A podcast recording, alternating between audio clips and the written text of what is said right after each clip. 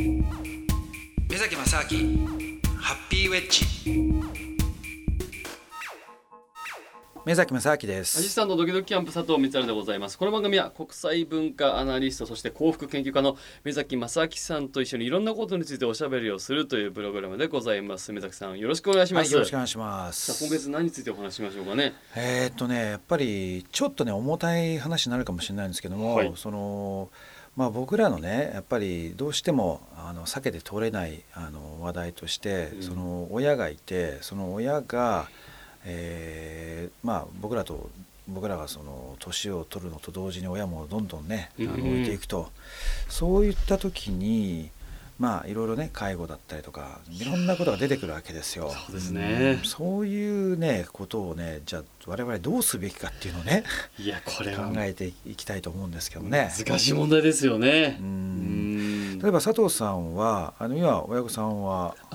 はいあのうん僕は今町田に住んでいるんですが、はい。割と実家の僕がの、えー父親母親の実家の近くに自分も住まいをお買いまして健康で、まあ、今のところ2人ともい生きてる病気もせず生きていまして、まあ、時々こう子供を合わせに行くというようなうん。関係で、はい。まあ、老後も、あのー父親は今自分で仕事をしていて、まあ、もうゆくゆくその仕事はおそらくしなくなるという話なんですけど、まあ、どうどうしていこうかみたいな話はちょいちょい出てますうんね。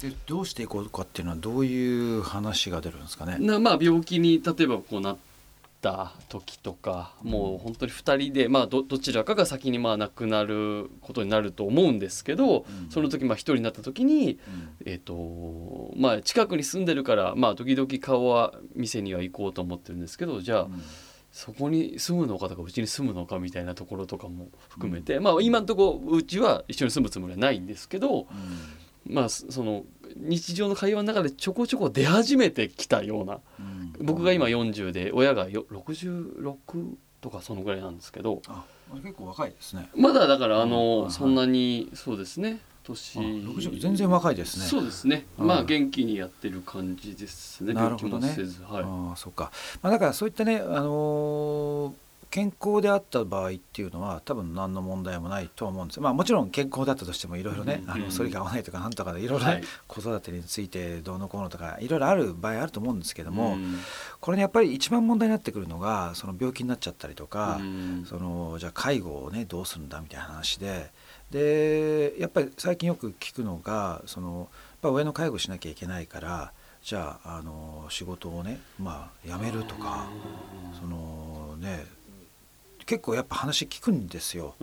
うちの会社にもなやっぱそういう近い人いましたしうんでこれねで僕なんかいつもね違和感を実は感じてたんですよ。うんで何かっていうとその本当にまあ当然親なんだから子供がその親がまあ病気になったりとかあのなんて言うんでしょうね。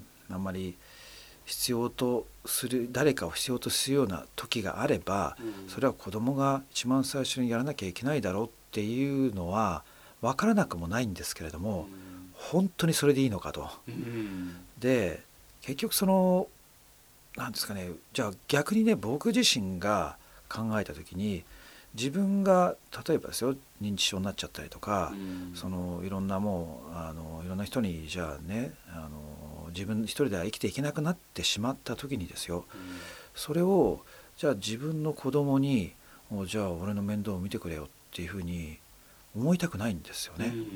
うんそれって結局じゃあそのためにですよじゃあ自分の子供がその仕事を辞めたいとか自分のやりたいことを全部ね投げ打ってまで僕のそのねいろんな下の世話までしなきゃいけないっていうことをやってほしくないですよねうん個人的には。はいだからそこをねでも多分今の世の中の多くの人たちっていうのは感覚的には多分そうじゃないのかなっていう気がするんですよ。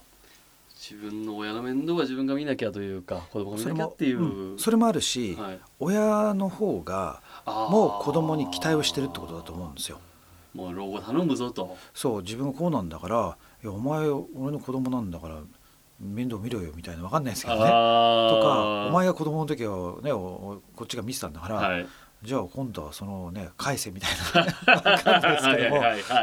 そういうのあるかどうか分かんないですけどね、うん。だからそこをでも本来だったらですよあの例えばね介護とかってやっぱりまあそこまでそんな特殊なあのスキルがいるかどうかちょっとあれですけどもでもうん。そんな簡単にできることじゃないと思うんですよ。うん。であとはある程度やっぱ特殊なスキルっていうのがあのまあ要するに資格があったりとかするぐらいですから、はい。あのまあ誰でもできるって話でもないと思うんですようね。特にその病病状のそのまあねどのぐらいの度合いかっていうにもよると思うんですけども、うん。そうなった時に、まあ、単純にね合理的に考えたらいやそれはあのスペシャリストがやった方がいいんじゃないかって思いますよね。そうですね。もうプロに任せるっていうん。大きい選択肢として、だからそこをじゃあまあでもそうは言っても家族なんだからそのね人に任せるって多分そこのモラル的なこのまあぶつかり合いだと思うんですよ。うん。本来だったらですよそのみんなが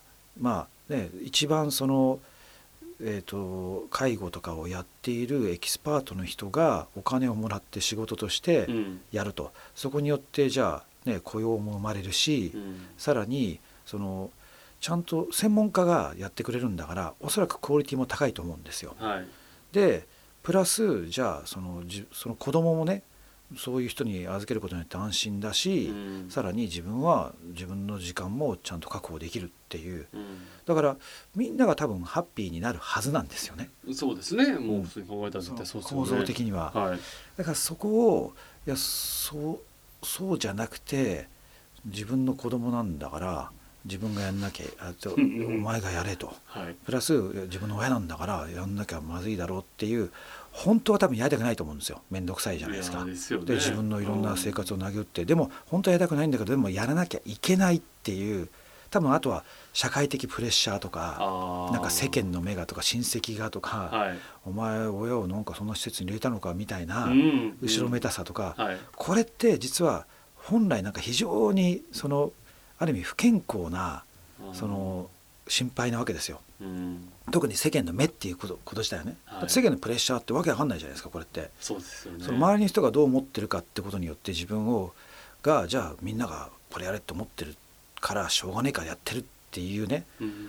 でも心の底ではそれが嫌だと思ってるわけですよ、そうですね。うん、だからそうすると多分そういう気持ちでやってる仕事っていうのはあんまりうまくいかないですよね。ああだって本当はやりたくないんですから、はい。やもうねその世の中では本当に好きでっていうのは全然僕も止めないですけども、うんうんうん本当はやりたくないくせに世間のプレッシャーだからやりますと。でうん。親は親でまあ分かんないですけどもそこはもしかして親の方からするとまあどうせねあの世話してもらうんだったら知らない人よりもその知ってる人の方がいいっていうところはあるかもしれないんですけども、はい。ただそこもねその知らない人の専門家でそこに慣れてる人とうん。全く慣れてない知ってる人とうん。どっちがいいのかなって そうですね。多分比べてみたらおそらく分かんないですけどねうん。その専門家の人の方がクオリティは高いんじゃないかなって気もするんですけどね。